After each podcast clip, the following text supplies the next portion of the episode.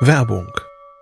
Was nervt extrem? Richtig, wenn Webseiten lange laden. Deswegen machst du deine Seiten schnell, indem du an den Web Vitals schraubst. Dabei schwer zu optimieren? Die Time to First Byte. Das hat Mitwald jetzt geändert. Im Managed Cloud Hosting des Agenturhosters bekommst du eine genaue Analyse deiner Time to First Byte. Du siehst erstmals, über welche Hebel du die KPI verbessern kannst. Teste jetzt 30 Tage kostenlos. Alle Infos unter www.mitwald.de/heise.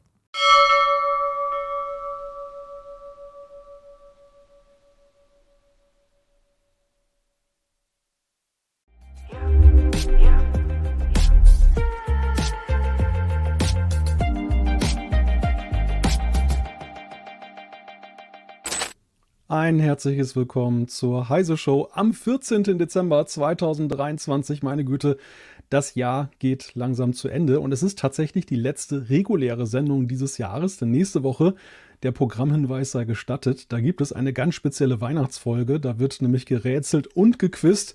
Schon alles sehr lange in Vorbereitung. Wir sind sehr gespannt. Volker, fühlst du dich denn fit dafür? Nee, noch gar nicht. Ich habe die letzten Male gar nicht so gut abgeschnitten beim Quiz. Ich bin ein bisschen verunsichert inzwischen. Aber mal gucken. Wie wär's denn mal noch heimlich? Wie wär's denn mal mit einer Testfrage? Um Ach du meine Güte. Na toll. Ja. Was ist denn hier los? Ich Hilfe. Anna. Wie, wie, wie, heißt die charmante Moderatorin, die nächste Woche bei der Quiz-Sendung wieder mit dabei ist? A. Ah, Andrea, B. Anna oder C. Urmel?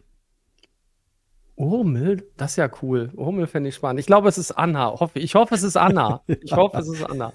Wer weiß, wer Urmel ist.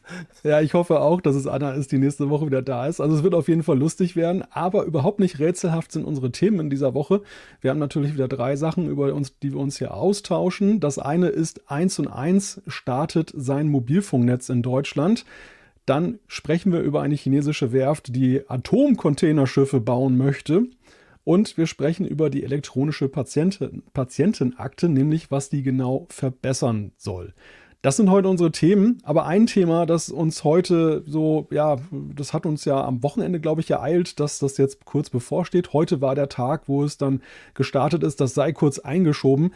Ähm, es geht um das Mikroblogging-Netzwerk Threads von Meta. Hast du denn deinen Account schon eingerichtet, Volker? Ich hatte meinen ja schon ganz lange eingerichtet äh, und ich versuche jetzt wieder mutwillig darauf zu kommen. Ich habe auch versucht, einen Post schon abzusetzen, als ich gesehen habe, um halb eins, dass es dann ja online war oder verfügbar auch für uns. Das ging ja eine ganze lange Zeit eben nicht. Äh, aber seitdem versucht äh, meine Threads-App tatsächlich diesen Post abzusetzen. Also entweder stimmt bei mir mit dem Account was nicht mehr oder mit Threads ist irgendwas nicht ganz in Ordnung.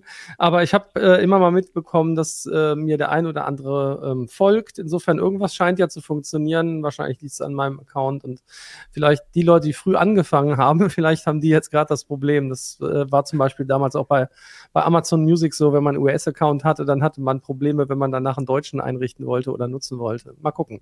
Ich bin gespannt auf jeden Fall. Noch mehr, noch mehr Netze, noch mehr. Genau äh, Möglichkeiten, Mikro zu bloggen. Und äh, spannend finde ich durchaus ähm, diese Fediverse-Anbindung. Also es ist ganz lustig, ja.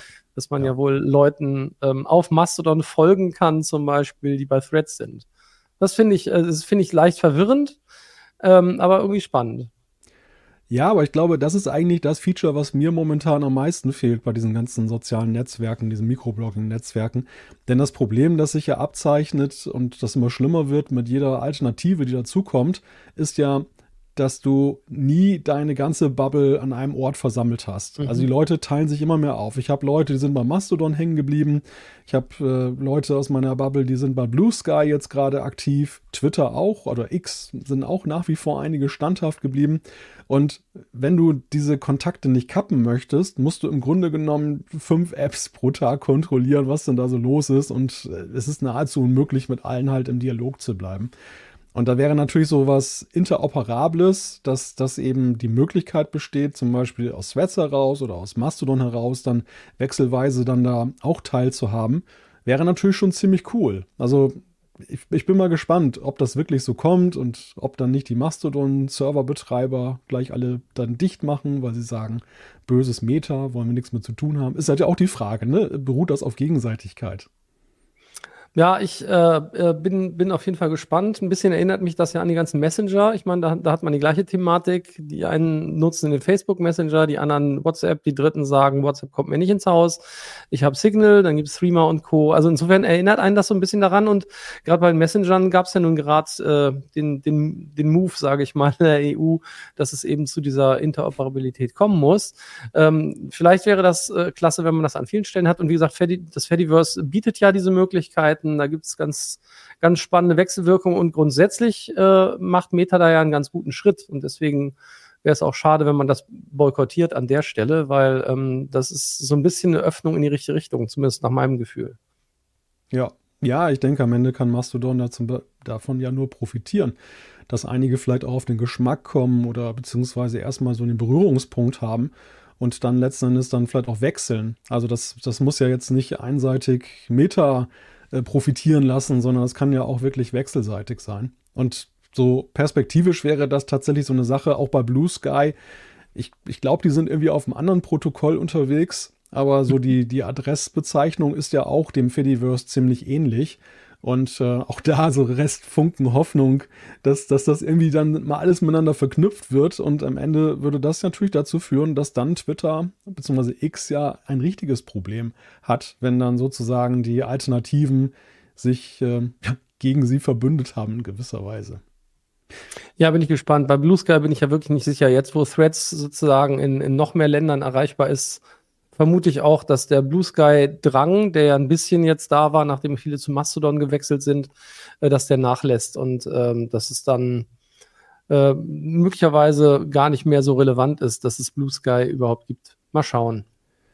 Ich glaube, Blue Sky hat so ein bisschen seinen Moment verpasst, wo man das eigentlich hätte öffnen müssen. Also dieses, äh, dieser Clubhouse-Effekt, das war ja auch so. Clubhouse konntest du nur mit Einladung rein und am Ende hat das natürlich die Attraktivität unglaublich erhöht. Aber irgendwann warst du noch nervig, weil du Leute, die mit denen du in Kontakt bleiben wolltest, da nicht reinbekommen hast und dann war der Hype vorbei und dann war das eigentlich ein Killer. Das gesagt wurde, steht ja gar nicht jedem offen. Aber gut, ist natürlich vielleicht noch eine Frage von Skalierbarkeit. Ich weiß nicht, wie Blue Sky Server darauf reagieren würden, wenn da jetzt so ein Ansturm käme wie bei Threads aktuell. Da ist ja schon eine Menge los.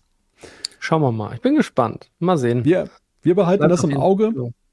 Ich denke mal, das wird auch in der Heise Show sicherlich im neuen Jahr sicherlich Thema sein, denn die Frage, wie verhält es sich um den Datenschutz jetzt in Threads und wie reagiert eigentlich die EU mit ihren Gesetzen darauf, ist das wirklich konform? Das ist ja eine Frage, da stehen wir ganz am Anfang der Recherchen, wie das sich jetzt wirklich verhält und ich, ich würde fast eine Wette darauf abschließen wollen, dass das nochmal in irgendeiner Art und Weise Thema werden wird, vor allem wenn das dann ein erfolgreiches Netzwerk wird. Wir haben natürlich auch Rubriken in dieser Sendung, wie immer. Unsere What the Fuck News und den Todestag der Woche und das Quiz und ah, äh, den, den Nerd-Geburtstag der Woche, ja. Entschuldigung. Böse. Böse. Ja, diesmal haben wir tatsächlich auch noch einen kleinen Jahrestag mit dabei, also auch ein von etwas, was noch so halbwegs lebendig ist. Also das, das schon mal. Sehr was. lebendig sogar, habe ich gehört. Hat gerade wieder neue, äh, wurde neu, wurden neue Dinge ergänzt, habe ich gehört. Ja. Also das nur mal so als, als Teaser. Ja, wir sind, bei, wir sind bei unserem ersten Thema angelangt und zwar, das ist auch höchst lebendig. Es gibt ein weiteres Mobilfunknetz in Deutschland, das vierte. Es gab ja immer schon mal vier und dann haben ja Telefonica und äh, E Plus zusammengeworfen. Da waren es nur noch drei und jetzt ist eins und eins tatsächlich an den Start gegangen mit einem Open RAN-Netzwerk. Ähm, das heißt also ein von Zulieferern unabhängiges Netzwerk, wo man verschiedene Komponenten dann da oder von verschiedenen Zulieferern kombinieren kann. Mit einer momentan noch geringen eigenen Abdeckung. Es gibt aktuell 500 Standorte. Bis zum Jahresende sollen es 1000 werden. Mal so zum Vergleich. Die Telekom hat bundesweit 30.000. Das wird also noch eine ganze Strecke werden. Und 1 und 1 hat ja alleine 1,07 Milliarden Euro für die Frequenzen investiert. Zuletzt gab es auch ein bisschen Stress mit der Bundesnetzagentur, weil die gesagt hat, 1 und 1, ihr seid ja Diensteanbieter und ihr könnt nicht gleichzeitig Netzbetreiber sein, also kommt jetzt mal aus, der, aus, der, aus den Pötten. Ja, und jetzt äh, realisieren sie das halt mit Roaming. Telefonica ist momentan der Roaming-Partner und nächstes Jahr soll das Vodafone werden. Soweit erstmal, dass wir alle im Bilde sind. Meine erste Frage wäre so, jetzt fängt ja 1 und 1 bei 0 an. Und wir haben mit Telekom, Vodafone und Telefonica ja schon recht weit entwickelte Netze. Kann das denn eigentlich gut gehen für 1 und 1? Was sagst du dazu? Tja, ich bin da auf jeden Fall äh, sehr, sehr skeptisch. Ich finde es allerdings auch wiederum durchaus einen interessanten Versuch, um da überhaupt äh, Fuß zu fassen. Und eins und eins versucht es ja tatsächlich etwas anders als der Rest.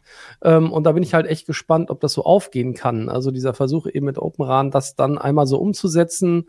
Und dann haben die ja so ein, so ein Konstrukt gemacht, äh, eben mit, mit weniger Masten und dann halt das Ganze zu Edge-Servern zu äh, hinzuschieben. Ähm, das finde ich durchaus ganz spannend und äh, 1 und 1 hat ja da durchaus schon Infrastruktur, aber eben nicht, was die Mobilfunkmasten angeht. Insofern, ich bin gespannt, ob das funktioniert. Dass die das versuchen, kann ich sehr, sehr gut nachvollziehen. Also, weil ähm, auch 1 und 1 muss ja überlegen, wie, wie geht es eigentlich weiter mit den Geschäftsmodellen. Und äh, Mobilfunk ist nun das, was, was nicht wegzudenken ist. Und vielleicht kann man da Leuten äh, oder was heißt Leuten, den anderen, den anderen dreien was abjagen.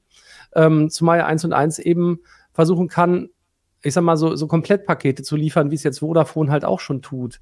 Ähm, oder eben die Telekom. Und ähm, ich glaube, dass das wichtig ist ähm, für äh, sozusagen die, die, die, die, ich sag mal, allgemein die Netzprovider eben alles aus einer Hand liefern zu können.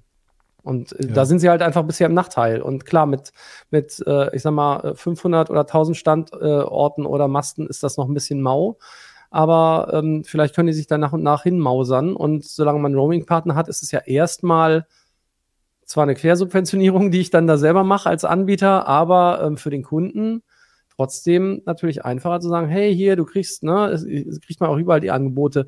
Je mehr du von uns nimmst, ne, sieht man auch immer die Fernsehwerbung von dem einen oder anderen Provider, desto günstiger wird's für dich und diese Kombinationstarife ähm, aus einer Hand sind natürlich erstmal einfacher zu handeln und für die meisten Leute sehr, sehr bequem. Also insofern kann ich verstehen, dass sie das machen und versuchen da eben in den Markt zu kommen.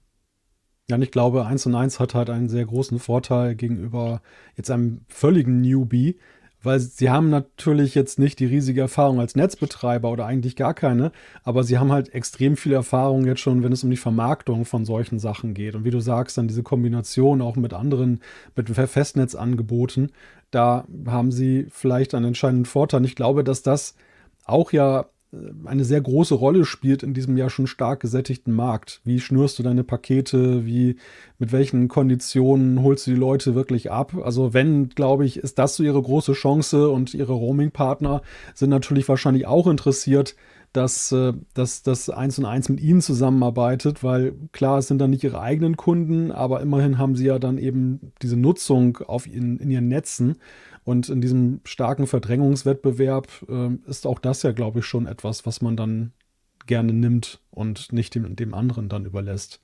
Mhm.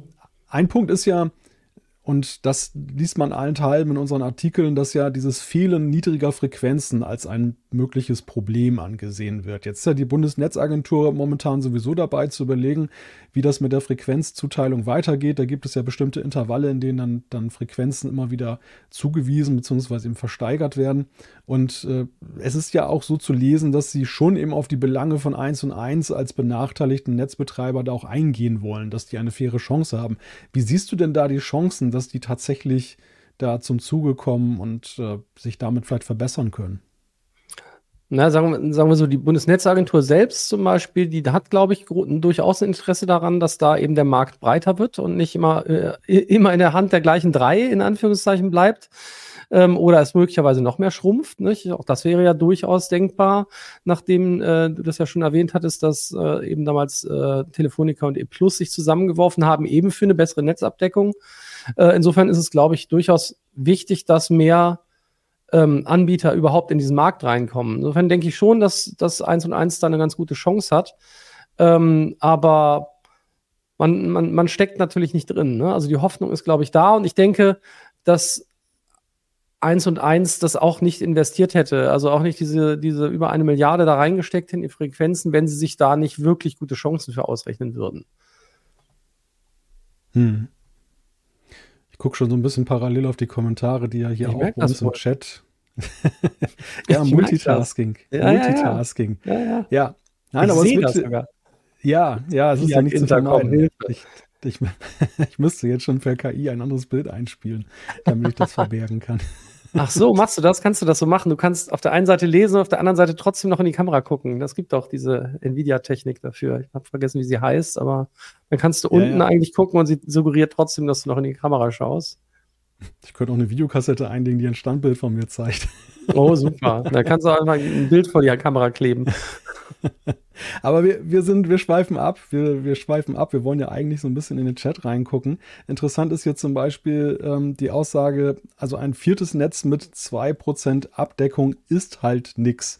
Ähm, also da auch die Skepsis, die, die wir ja diskutiert haben.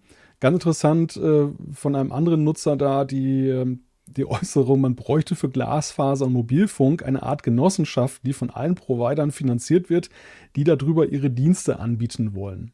Also so eine Art, ja, Meta-Provider als, als Alternative, als Korrektiv sozusagen für den freien Markt.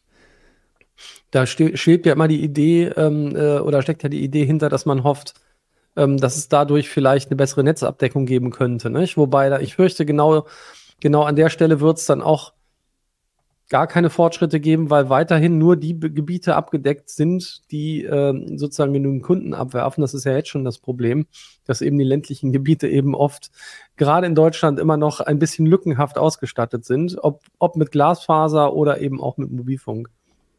Hm.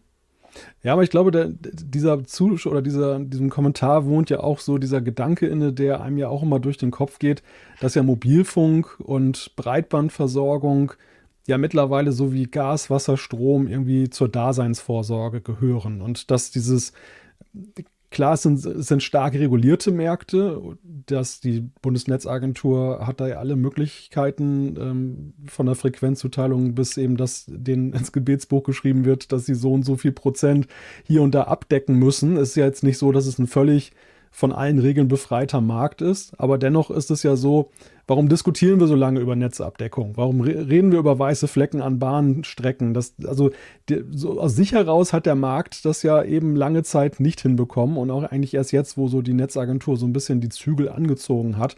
Also die Frage, braucht es eine Art Organisation, die weniger privatwirtschaftlich ist und mehr das Wohl der Nutzer oder der Daseinsvorsorge im Blick äh, hat, ist das, ein, ist das eine Sache, die man braucht. Ne? Also beim, beim Glasfaserausbau und mit Blick auf Überbau, das ist ja eine andere, eine andere Eingabe von Surfax, der ja auch schreibt, genau wie beim Glasfasernetzausbau in Städten wird vielfach überbaut. Am Land muss DSL Light langen. Also auch da ist es ja so, ein vierter Netzbetreiber wird natürlich jetzt vor allem erstmal die lukrativen Orte wahrscheinlich auch mit eigenen Standorten versehen wo der Traffic ist und jetzt nicht eben die, wo die Marktlücke scheinbar ist, ne? Im Sinne von, da ist, da sind die anderen nicht so wirklich präsent. Erinnert so ein bisschen an unser Bahnnetz, nicht? Äh, wo auch immer überlegt wird, ob Teilstrecken privatisiert werden sollen, weil das, äh, das ganze Netz marode ist. Ähm, aber ähm, da sieht man ja auch ähm, trotzdem, also wenn angenommen, man würde es jetzt in staatliche Hand geben, wie jetzt zum Beispiel ja auch im Chat gefordert wird, die Zahl der Bahnstrecken oder die Bahnkilometer haben halt über die letzten Jahrzehnte einfach nachgelassen, weil einfach ganz viel abgebaut wurde. Und ja. man rate wo? In ländlichen Gebieten. Das ist quasi genau das gleiche Problem, das man da hat, weil auch der Staat sagt, äh, was sollen wir das finanzieren? Da gibt es viel zu wenig Leute, da lohnt sich überhaupt nicht, dass da Nahverkehr hinfährt, geschweige denn irgendwie der ICE in Posemuckel hält. Ne? Also das ist ja halt, äh, also das Problem löst sich ja dann an der Stelle nicht. Es sei denn, man muss halt, es wird halt ganz anders aufgesetzt und sozusagen, ähm, wenn ich die Dienste anbieten will, dann muss da ausgebaut werden. Ähm, das wäre halt spannend, ne? Also tatsächlich eben im Sinne der Grundversorgung. Aber wie gesagt, das haben wir nicht mal bei der Bahn. Ja, und das Beispiel Bahns zeigt ja auch eigentlich sehr schön, also diese Forderung, das muss in staatliche Hand. Bis 1994 oder so war es ja in staatlicher Hand. Und trotzdem ist nach 1945 nur rückgebaut worden. Du hast ja vor ein paar Tagen so eine interessante Infografik mal äh, geteilt. Äh, ich glaube, von der Morgenpost war das aus Berlin, äh, die genau. das wirklich schön illustriert haben. Man konnte sehen, wie so ab 1800 noch was da wildes Wachstum in Deutschland war bis 1945 und nach dem Krieg dann äh, ja, brach sich das Autobahn. Um, Autobahn. Oh, sehr schön. Oh, oh, oh, Da brach und, sich das Autobahn, sehr schön. Und, und es war dann tatsächlich so, dass auch der Staatskonzern Deutsche Bahn nicht mehr in neue Strecken investiert hat, ähm, sondern eher zurückgebaut wurde. Also vereinzelt ICE-Strecken in den 90er Jahren, das kann man auch sehen. Aber ansonsten ging es eigentlich nur rückwärts und die Privatisierung hat das jetzt eigentlich nicht wirklich etwas drastisch noch in Schlechte gerückt, sondern die hat eher noch dazu geführt, dass neue Hochgeschwindigkeitsstrecken gebaut wurden. Aber eben nicht im ländlichen. Aber nicht im ländlichen. Genau. Ja, genau. Also äh, äh, schwierig. Ich, ich, bin, ich bin echt, ich bin sehr, sehr gespannt, wie, wie, wie man das hinbekommt tatsächlich. Und also jetzt sind wir natürlich auch ein bisschen von dem Thema abgekommen, äh, dass wir sagen, okay, wie sieht's für eins und eins aus? Eins und eins wird ja. natürlich nicht gerade im ländlichen das Ganze machen, weil da haben sie halt wenig Kunden. Das wird nicht den Ausbau fördern. Aber ähm, generell die Frage, wie kriegen wir mal die, die weißen Flecken äh, jetzt auch auf der Mobilfunkkarte äh, und in der DSL-Karte und in der Glasfaserkarte und in der Bahnkarte eigentlich äh, weg in Deutschland. Da braucht man, glaube ich, ein anderes Konzept für. Wird übrigens zu Recht darauf hingewiesen, die Bahn ist ja immer noch staatlich, weil der Hauptanteils- oder der, Einteils, der einzige Anteilseigner ist ja der Staat. Und letztendlich ja Bahnnneubauprojekte werden ja auch immer mit Bundesmitteln finanziert. Das machen die ja gar nicht in der Regel aus oder selten aus Eigenmitteln. Und äh, in der Regel ist es ja aus dem Bundesverkehrswegeplan. Aber es zeigt am Ende, aber es zeigt ja umso mehr, dass diese, dieser Ruf nach dem Staat, wenn der Staat nicht die Priorität hat auf den Ausbau, und das betrifft ja nun eben, würde Glasfaser, Breitband und, und, äh, und Mobilfunk genauso betreffen, wenn man da kein Geld für locker macht, weil einem das einfach nicht wichtig ist als Staat, bringt auch der Staat dann letzten Endes nichts. Ne? Also das ist eben wirklich so eine Frage gesellschaftlicher Natur, dass man die Priorität da hat. Und da war halt bei, das Beispiel Bahn noch einmal zu strapazieren, da war halt das Auto damals die Priorität. Und jetzt hat man erst erkannt, dass vielleicht Bahnfahren auch ganz nett sein kann. Schön, hier gibt es eine schöne Zusammenfassung von I-Punkt. Privatisierung von Daseinsversorgung ist auf vielen Gebieten einfach suboptimal oder schlicht Mist. ja. Schön in einem ja. Satz zusammengefasst. Ja, das ist zumindest die Herausforderung. Ne? Und aber wie gesagt, staatlich äh, scheint es auch nicht immer zu funktionieren. Ich sage nur ja. immer Schuldenbremse, weil äh, den Ausbau dazu machen, der ist schon enorm teuer. Muss man halt immer schauen. Da, da, schlägst du ja schon fast eine Brücke zu unserem nächsten Thema, beziehungsweise zu unserer ersten Rubrik, den What the Fuck News. Die What the Fuck News der Woche. Ja, die, die What the Fuck News ist ja so eine Rubrik, wo wir ja groteskes äh, Dinge zum Schmunzeln und manchmal einfach nur Absurditäten dann ja aufgreifen, die uns so im Ticker bei uns aufgefallen sind und wo wir sagen, oha, äh, und diese Woche ist das auch so ein Thema, was äh, eher so aus der Rubrik, oh je, welche Entwicklung nimmt das, äh, kommt. Und zwar nackt mit KI aus der Pornonische zum Online-Geschäftsmodell. Also wir sehen ja zurzeit an vielen Stellen, was mit der KI passiert, wie die sich weiterentwickelt, wie da neue Geschäftszweige, neue Arbeit entsteht. Und äh, die KI-Bildgeneratoren, das sehen wir auch im Positiven, werden ja immer besser, aber es führt eben auch dazu, dass sich neue Dienstleistungen da, da bilden.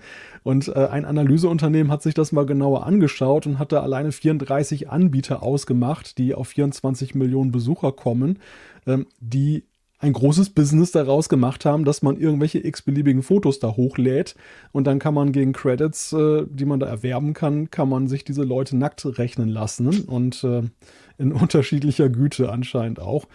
Ja, die Frage, die sich mir da so stellte, ist, wir haben jetzt auch schon über Regulierung gesprochen. Ist das auch ein Fall für den Gesetzgeber? Ich meine, wir haben jetzt ja gerade in der EU jetzt den AI Act äh, als großes Diskussionsthema gesehen, der ja eben auch versucht, alle möglichen Spielarten der KI zu beordnen, damit das gar nicht erst zu so Wildwüchsen führt. Das hier ist doch ein eindeutiger Wildwuchs, oder? Ähm, ja, würde ich schon auf jeden Fall so sagen, zumal man ja unrechtmäßigerweise typischerweise auch noch die Bilder hochlädt. Und da gibt es ja grundsätzlich schon direkt das Recht am eigenen Bild. Und ähm, an der Stelle wird es ja schon problematisch. Die Frage ist nur, wie geht man dagegen vor? Und im Prinzip müsste man entweder von diesen Dienstleistern verlangen, dass es einen Nachweis gibt, dass es nur eigene Bilder sind, also Bilder von einem selbst. Kann man ja durchaus machen. Es gibt sogar bei den Stimmklonendiensten wie Eleven Labs. Aber warum, warum aber will man das? Warum, warum man, das, das? Ja, das, das, genau das, ja, das ist ja das Problem. Das ist genau ja. das Problem. Also das will natürlich niemand unbedingt vielleicht von sich selbst, es sei denn, man kann auch sagen, okay, der Körper soll bitte anders aussehen, aber das ist ja irgendwie so könnte ich aussehen. Also, ja, so könnte ich aussehen. Deepfake für Arme sozusagen an der Stelle. Nee, ich, ich weiß nicht. Also finde ich, finde ich äh, sehr speziell äh, sozusagen, ähm, dass, dass es sowas gibt. Aber ähm, ich glaube, diesen, diesen Drang gab es schon immer mal wieder, ne? Also dass, dass, mhm. dass Leute unbedingt andere nackt sehen wollen oder sich das vorstellen wollen. Ich möchte das gar nicht weiter vertiefen an der Stelle, weil äh, hm, finde ich schwierig. Aber ja, ich glaube, muss man, muss man durchaus äh, regulieren, muss man tatsächlich vorgehen. Und wie gesagt, man könnte dem Riegel vorschieben, indem man sagt, hey, ihr müsst sicherstellen, dass äh, da nur Bilder äh, von jemandem hochgeladen werden, der äh, nachweisen kann, dass sie, dass er die Berechtigung dazu hat. Und dann ist aber der ganze Dienst kaputt. Also es ist mhm. dann natürlich auch eine Möglichkeit. Also, weil ich, ich sehe jetzt keinen sinnvollen Dienst, äh, keinen, keinen sinnvollen Zweck da drin, tatsächlich. Ja, und selbst wenn es einen gäbe, aber die Risiken, die dem gegenüberstehen, mhm. sind einfach immens. Und ja. jetzt gerade mit Blick auf den Jugendschutz sehe ich das als großes Problem an. Wir haben ja tatsächlich auch, wenn wir in unserem Ticker ja. gucken, auch schon erste Meldungen, wo man da eben Beispiele lesen kann, wo der Schindluder mit getrieben wurde und sehr heftig zum Nachteil der Betroffenen, die da bloßgestellt wurden und so. Also ich, ich finde das schon, ich finde das sehr schwierig und das ist echt so, ja, das ist so ein negatives What the fuck eigentlich, ne? Das ist jetzt nicht so, wo man drüber lächeln kann, sondern eher so im Sinne von, meine Güte, ähm, wie schnell eben auch sich neuer Blödsinn da bilden kann, der, der immens nachteilhaft dann sich entwickelt. Ja. Genau, das ist halt so ein What the fuck im Class, im, im, im ursprünglichen Sinne, sage ich mal, wo man sich wirklich nur an den Kopf fasst und fragt, meine Güte, wie, wie kommen die bitte auf sowas? Ähm, und äh, offenbar also ich meine, offenbar ist klar, wie, wie die darauf kommen, weil sie ein Geschäftsmodell gewittert haben und es scheint ja zu funktionieren. Das macht es leider nicht besser. Nicht jedes ja. Geschäftsmodell ist es vielleicht wert, dass es auch existiert.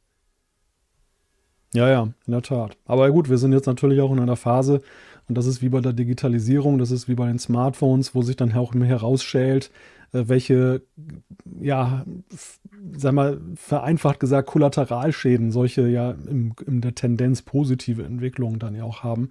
Und wir sind ja bis heute noch damit beschäftigt, ja auch die ganzen Probleme, die sich auch da im Jugendbereich ja gerade ergeben, jetzt zum Beispiel mit Smartphones und so aufzugreifen, aufzuarbeiten, Lösungen zu finden.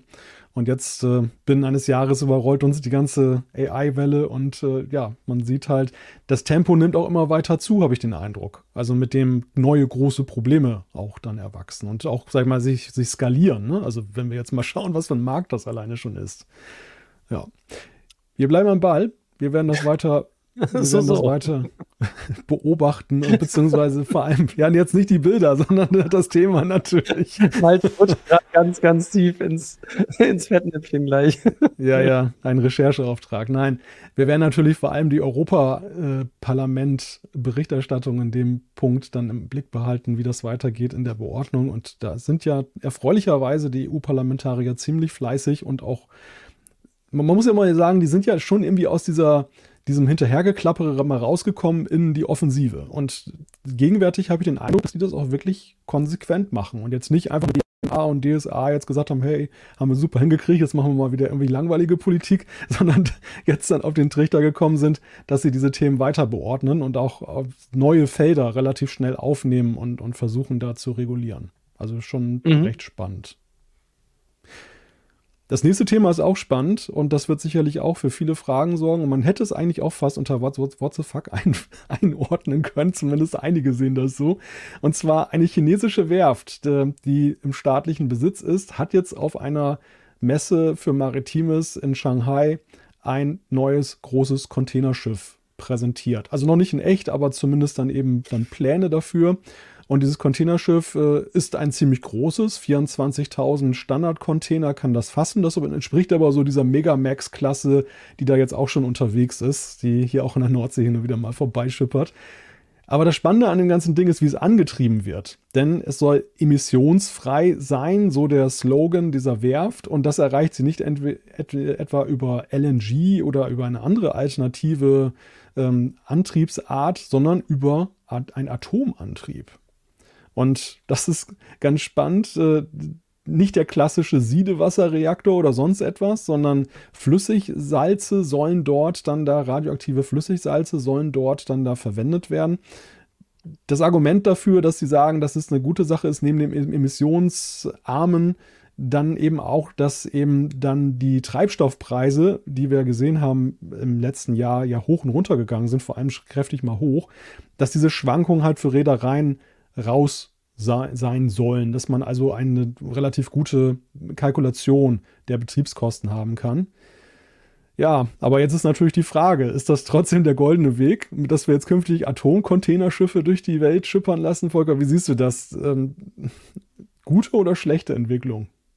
Ach, ich weiß nicht. Ich glaube, das ist. Ähm, also, ich finde es einerseits spannend, weil das ist ja wieder mal ein erneuter Anlauf. Ähm, und es gibt ja auch schon andere atomgetriebene Schiffe. Nun ist die Frage, ähm, will man davon so wahnsinnig viele haben? Vor allem, wenn ich Flüssigsalze höre, dann denkt man direkt irgendwie dann, oh je, was passiert, wenn so ein Ding, ich sag mal, äh, in eine Havarie gerät, äh, wenn das kaputt geht, wenn da irgendwas, ne, also wie, wie, wie ist das eigentlich abgesichert dagegen, dass sowas austreten kann? Weil eine radioaktive Verseuchung möchte man jetzt auch nicht unbedingt haben, wobei äh, ich jetzt überhaupt nicht abschätzen kann, und das wäre auch nochmal interessant und wichtig, ähm, man müsste es ja vergleichen mit einer naja, mit auslaufendem Dieselöl, sage ich mal, von solchen Kisten. Ähm, wie viel, wie viel würden die eigentlich an Umweltsauerei produzieren? Aber grundsätzlich ist es natürlich schon erstmal was, wo die Leute denken, oh je, das ist ein, ist ein durchaus ein großes Risiko. Wenn was passiert, wenn nichts passiert, hat man natürlich immer noch die Problematik, wo entsorgt man eigentlich dann den radioaktiven äh, ja, Müll, der da entsteht, oder die Flüssigkeit oder die, die Salze. Ähm, also insofern ist das alles so eine, so eine Herausforderung, finde ich. Finde ich echt schwierig und ja, muss man halt abwägen. Das wurde hier eben auch schon im, im Chat gesagt. Ist das der richtige Weg, wenn jetzt äh, plötzlich wenn man jetzt hier vorstellen würde, alle, alle dieser, wie heißen die, hast du gesagt, Megamax-Klasse, äh, mhm. würden, würden damit rumfahren. Einerseits ist es solange nichts passiert, für die Umwelt erstmal an der Stelle besser. Ne? Es, hat, es gibt äh, viel weniger fossile Brennstoffe, die genutzt werden. Auf der anderen Seite ist es halt immer ein anderes Risiko. Ähm, die Verseuchung, die kann man, also die müsste man halt erstmal abschätzen, was passiert dann, äh, wenn so ein Ding äh, auf hoher See äh, leck schlägt, kaputt geht, was auch immer. Ob die explodieren können so einfach, äh, keine Ahnung, weiß ich nicht. Dazu weiß ich viel zu wenig darüber und würde mir da gar keine Meinung zu anmaßen ich finde es grundsätzlich ganz spannend, dass das halt jetzt wieder überhaupt in die Diskussion kommt. Und ja, du hast ja gesagt, ich meine, Treibstoffpreise ähm, werden immer höher. Äh, da gibt es auch immer mehr, äh, naja, äh, Herausforderungen, sage ich mal, äh, zwischen den vereinzelten, äh, zwischen den Staaten. Äh, und man kann sich auch nicht sicher sein, habe ich auf Dauer eigentlich noch den Dieselzulauf, mhm. den ich brauche? Ich meine, wir haben gesehen, was das, was das bei Gas auslösen kann, ähm, dass man plötzlich komplett umdenkt. Ähm, und dann ist, glaube ich, Atomstrom oder ein Antrieb, ich sage mal, ein atomelektrischer Antrieb ist dann durchaus was, das nahe liegt und ist ja auch durchaus erprobt. Man kennt das aus der Raumfahrt, man kennt es von natürlich der militärischen äh, Ausrüstung, Atom-U-Boote, Flugzeugträger etc. Das ist ja nichts Ungewöhnliches. Das sind halt nur einfach viel weniger von diesen Dingern, die rum, rumschippern. Ne? Und da sehe ich durchaus schon ein Risiko. Ich meine, Zusammenstöße zwischen Containerschiffen sind jetzt nicht an der Tagesordnung, aber auch nicht so wahnsinnig selten. Ja, also zum Hintergrund muss man noch dazu sagen, man fragt sich ja, warum kommen die jetzt mit sowas und äh, warum, warum pressiert das Thema mit den Emissionen gerade so sehr. Aber es ist ja so, dass ja dieses Ziel ist, bis 2050 soll die Schifffahrt eben emissionsfrei sein und ähm, so ein Schiff hat ja eben auch durchaus eine Laufzeit, die wenn man das jetzt in Auftrag gibt und irgendwann Ende des Jahrzehnts bekommt, dann durchaus dann mit dem 2050-Ziel schon in Berührung kommen kann. Deshalb werden die Schiffe, die jetzt konzipiert und, und gebaut werden, ja schon eben vermehrt eben auch auf dieses Ziel hingebaut. Also dieses, man, die, die Reedereien haben das Dilemma. Die wollen ja jetzt kein Schiff kaufen, was in 20 Jahren nicht mehr betrieben werden darf oder wo sie dann enorme Probleme haben oder, wie du sagst, den Treibstoff vielleicht auch gar nicht mehr bekommen, weil alles andere umsteigt und äh, ja, dann hält keiner mehr so eine große Schiffsdiesel-Tankstelle bereit oder, oder hat die anderen Stoffe da, die, die man ja braucht, um dann so ein Schiff dann da zu betreiben. Also das ist ja das, aus dieser Not heraus entsteht ja diese Gemengelage. Im Chat war, wurde geschrieben, dass diese Flüssigsalze angeblich erstarren, wenn sie dann da im, im, Wasser absinken. Also was man ja definitiv sagen kann, ist ja, dass dieses Risiko einer Kernschmelze, mit dem, wo, was ja mal sofort sich dann aufdrängt, ne? Mhm. man denkt an Atomreaktor, Kernschmelze oder eben eine, eine Wasser, dass durch den hohen Wasserdruck dann eine, eine Dampfexplosion passiert und auch das ist ja dann sehr gefährlich. Beide Sachen sollen bei diesen Flüssigsalzreaktoren dann ausgeschlossen sein. Einerseits, weil das Salz sowieso schon geschmolzen ist, also gar nicht jetzt dann, dann sich in einen Kernschmelzezustand dann ähm, übergehen kann. Und zum anderen auch äh, soll das Ganze bei Atmosphärendruck be zu betreiben sein. Sprich, man hat auch nicht dieses Wasserdruckproblem mit der Dampfexplosion. Das, also das sind zumindest zwei Punkte, die das jetzt unterscheiden. Und das ist auch vielleicht ganz wichtig mit Blick auf die Historie der atomgetriebenen Schifffahrt, wo es ja so ist, dass ja eben dort eher klassische Reaktoren in der Vergangenheit eingesetzt wurden. Also ich bin auf jeden Fall gespannt. Die große Frage ist ja, wie kann man überhaupt solche Containerschiffe sinnvoll betreiben, ähm, wenn die emissionsfrei fahren sollen? Ne? Also das ist ja, äh, welche Antriebsarten gäbe es denn überhaupt, ähm, die jetzt jenseits von, äh, ich sag mal, Atomstrom möglich wären? Ich glaube, solarbetrieben sehe ich jetzt als etwas herausfordernd an. Segelschiffe, klar, äh, gab es schon, äh, sind halt bestimmten Dingen äh, ausgeliefert und äh, gerade auch nicht geeignet für die Megamax-Klasse bestimmt. Äh, Gibt es denn überhaupt noch eine Option? Du bist doch, du bist doch viel maritimer, du bist doch viel näher an sowas dran. Gibt es da irgendwas? Weißt du das? Ja, was ich viel sehe, sind ja LNG-Schiffe, also LNG-Containerschiffe in letzter Zeit, wo man da ja darauf pokert, dass man dann irgendwann mit regenerativen Energien dieses LNG dann herstellt, dieses äh, Gas. Und äh, aber auch das ist ja eine, eine interessante Wette auf die Zukunft. Also auch da ist es ja so, dass ja die entsprechenden Anlagen teilweise noch gar nicht da sind und ob man das so hochskalieren kann. Also es ist ein ziemliches Dilemma, in dem die Schifffahrt da steckt. Ne? Das, wie gesagt, man baut jetzt die Schiffe, die in diese Zeit hineinfahren, wo dann eigentlich keine fossilen Brennstoffe mehr genutzt werden sollen, vielleicht auch knapp werden. Und auf der anderen Seite hat man eigentlich noch nicht so richtig die Antwort, die ultimative Antwort darauf, was denn die Antriebsart der Zukunft dann sein soll. Also da gibt es dann eben diese unterschiedlichen Ansätze. Ich gucke mal in den Chat wieder hinein. Auch da ähm, wird eifrig diskutiert. Unter anderem kam mehrfach, äh, das größte Problem ist doch die Wirtschaftlichkeit. Gerade Versicherer wollen den Quark doch nicht versichern. Das ist in der Tat ja so eine Frage und ich würde die sogar noch erweitern, nämlich kann sich das überhaupt durchsetzen, mit Blick auf die Hafenbetreiber. Werden, werden denn nicht europäische Hafenbetreiber sagen, diese dreckige Bombe fahrt ihr nicht in unseren Hafen rein? Ihr, ihr müsst draußen bleiben, so ein Schild vorne an den Hafen hängen. Ihr müsst draußen bleiben. Ja, ja also ja, kann, kann gut sein. Oder dann gibt es halt nur ähm, Hochsee-Salztankstellen Weiß ich gar nicht. Braucht man die? Ja, doch klar. Irgendwann muss man das ja mal auswechseln. Ich weiß gar nicht, wie weit man ja. kommt mit diesen Flüssigsalzen. Also da, da, da also ich habe ganz, ganz viele Fragen. Ähm, nichtsdestotrotz finde ich spannend, dass die diese Fragen überhaupt, also dass man diese Fragen überhaupt wieder stellen muss oder dass das die Fragen wieder aufmacht.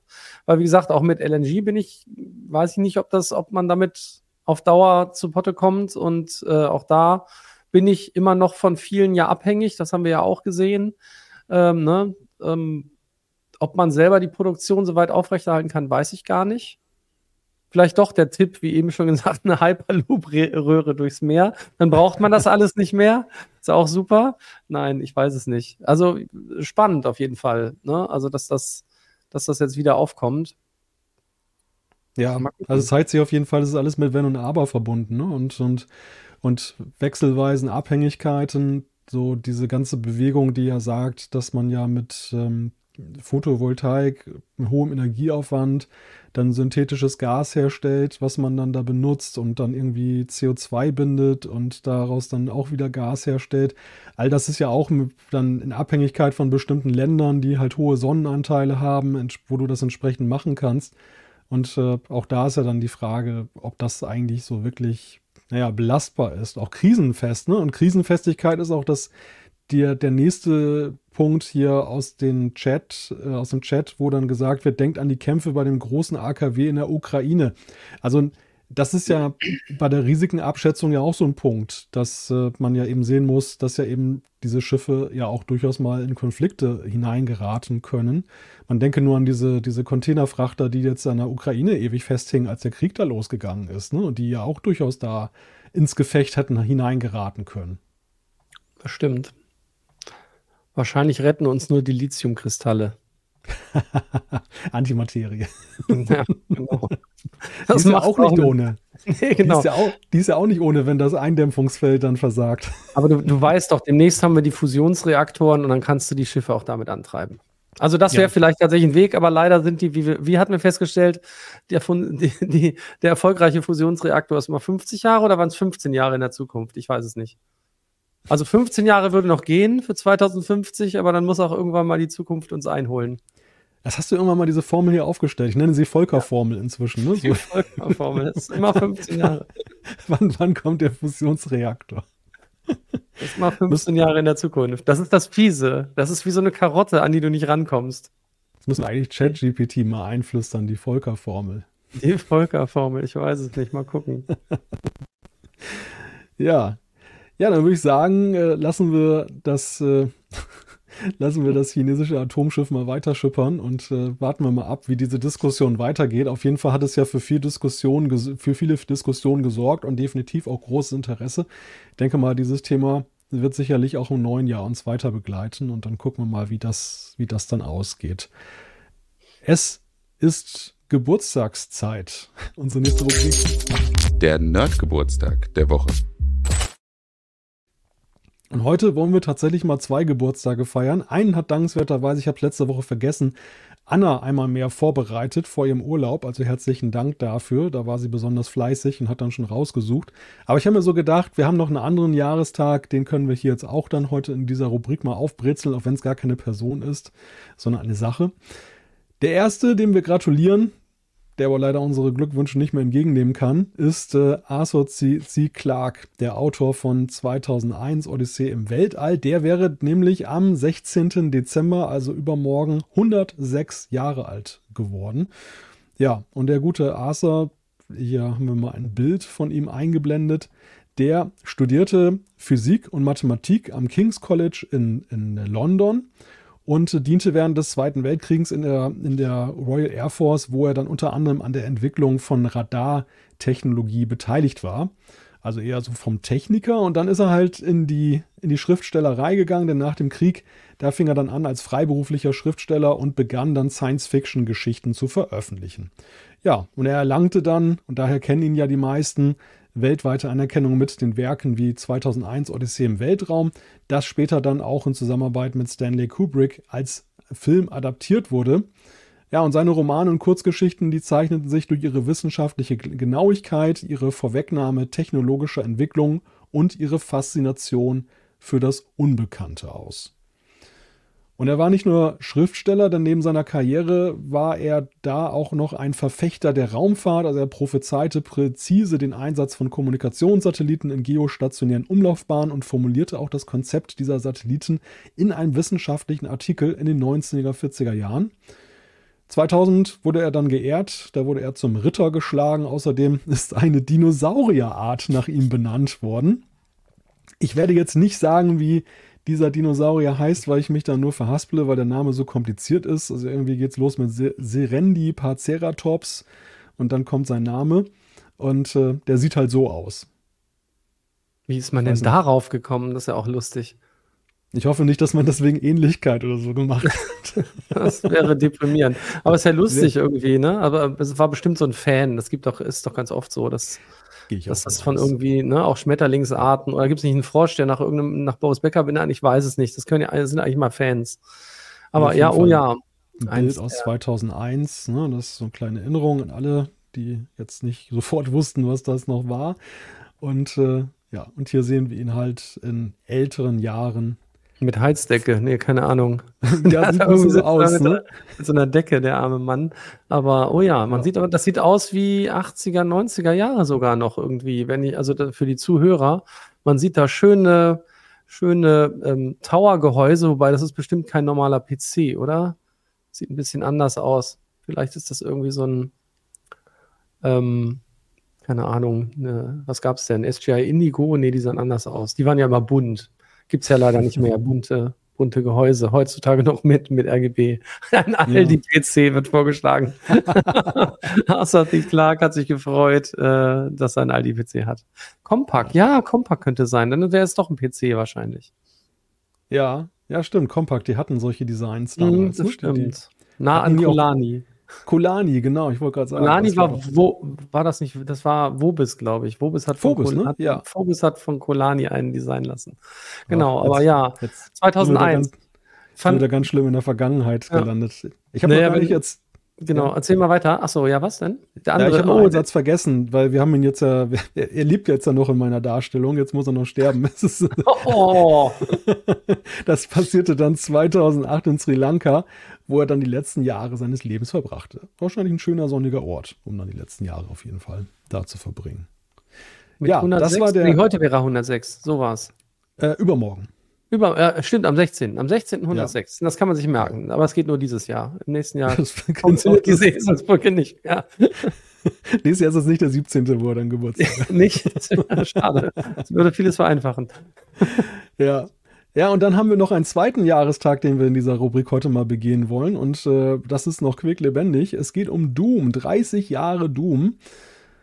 Ja, wo fängt man da an? Das ist ja eigentlich die Neudefinition des Actionspiels damals gewesen. Ähm, von, sag mal eigentlich IT-Software oder ID-Software? Ich bin ja tendiere immer so ID-Software. Ja, ich weiß nicht. Ich glaube, man sagt aber IT-Software tatsächlich. Man sagt IT-Software. Das, das, könnte Michael wahrscheinlich noch reinrufen. Der ist da, der ist ja spieletechnisch noch viel bewanderter. Gefühl, ich glaube, man sagt IT-Software. So das Zeitalter, wo man nur, wo man nur geschriebene Texte hatte und keine YouTuber. da weiß man noch gar genau, nicht, wie man es aussprechen die, soll. Die es falsch aussprechen könnten. Ähm, also Mann, ah ja, oh Gott, diese Zeiten, ich erinnere mich.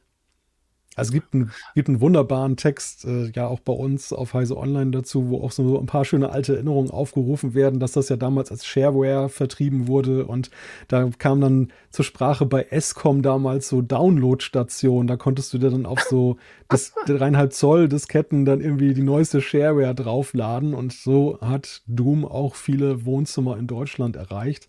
Ähm, wurde dann von CDV Software dann vertrieben. Die haben das irgendwie dann für 80 Euro die Vollversion. Aber ich möchte gar nicht wissen, wie viele nur die Shareware-Version genutzt haben und da mit in Berührung gekommen sind.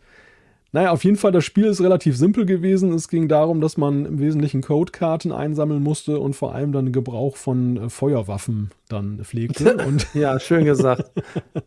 Gegen die Dämonen aus der Hölle auf dem Mars. Genau. Oder so, ne? War das nicht da schon so? Und hieß er damals auch schon, oh Gott, wie hieß er, wie heißt er denn? Blush, Blush, wie heißt denn der, wie heißt denn noch die Hauptfigur? Egal, ist nicht so wichtig. Ich, ich Einen polnischen ja cool, Namen hat sie auf jeden Fall. Ich finde es ja schon cool, man sieht es da unten, wie der, wie der immer so mit seinen Augenbrauen immer so hinherging, ne? So das. genau, und, und äh, je, je mehr er getroffen wurde, desto ledierter ja, sah er halt aus. auch aus, genau. Ja, die berühmte Kettensäge sehen wir ja auch.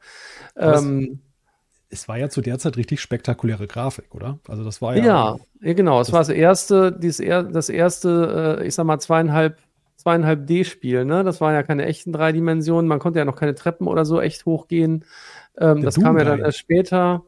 Der Doom Guy. Genau, der Doom Guy, stimmt. Der, der hieß früher der Doom Guy, aber der, der, der kommt ja nur noch in Wolfenstein äh, äh und so weiter auch vor. Hat uns, Nachher, hat uns ne? zugeflüstert aus dem Off und äh, ja, er hat auch äh, noch gesagt, dass CDV auf Jahrzehnte das Ganze finanziert hat. Und du hast wohl recht, It-Software hat man ja. das tatsächlich ausgesprochen.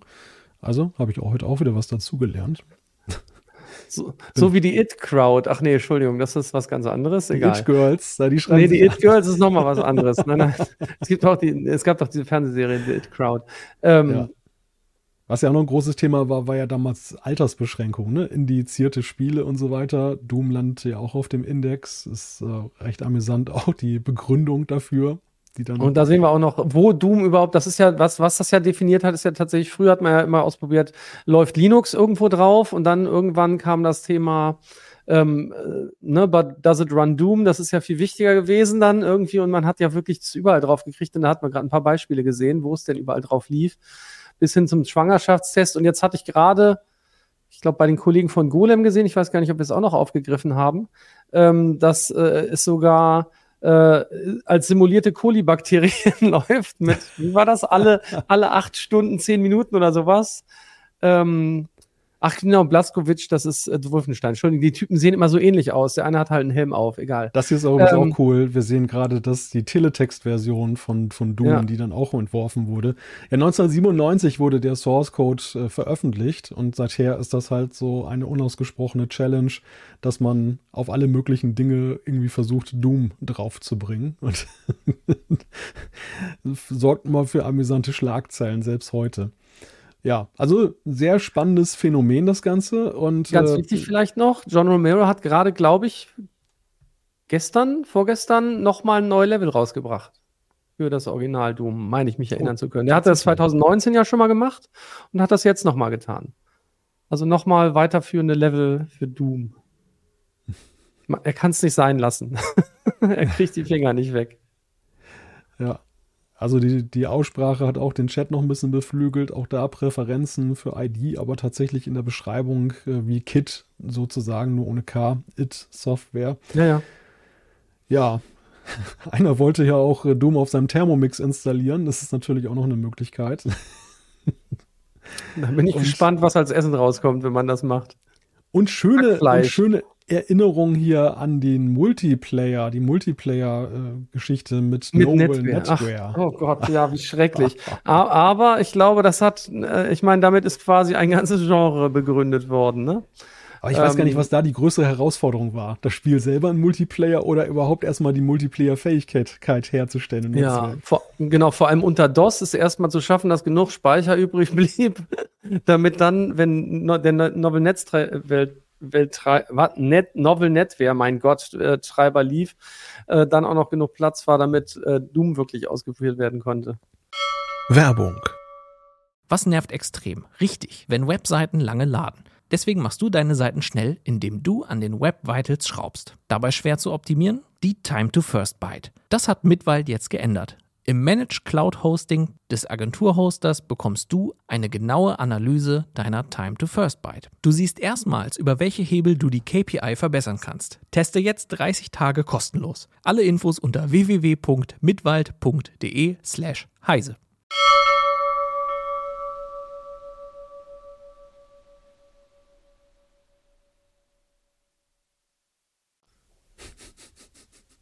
Gott, wir sind schon wieder in der Vergangenheit. Fürchterlich. Ja, Aber wir kommen ja. ja. gleich in die Zukunft, habe ich gehört. Die ist auch nicht Das- einfach.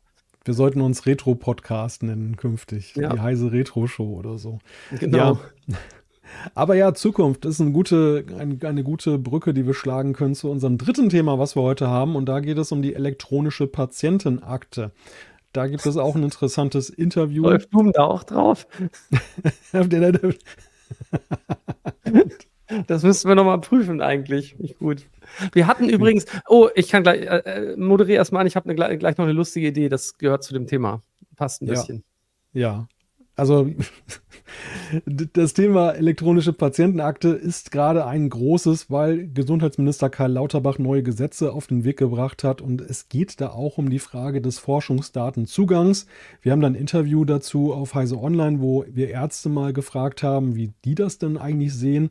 Und es ist ja vor allem auch so, Digitalisierung im Gesundheitswesen ist ja ein Thema, was ja, wenn man die Berichterstattung mal sich anguckt, ja durchaus ähm, mit Rückschlägen und äh, Problemstellungen behaftet ist.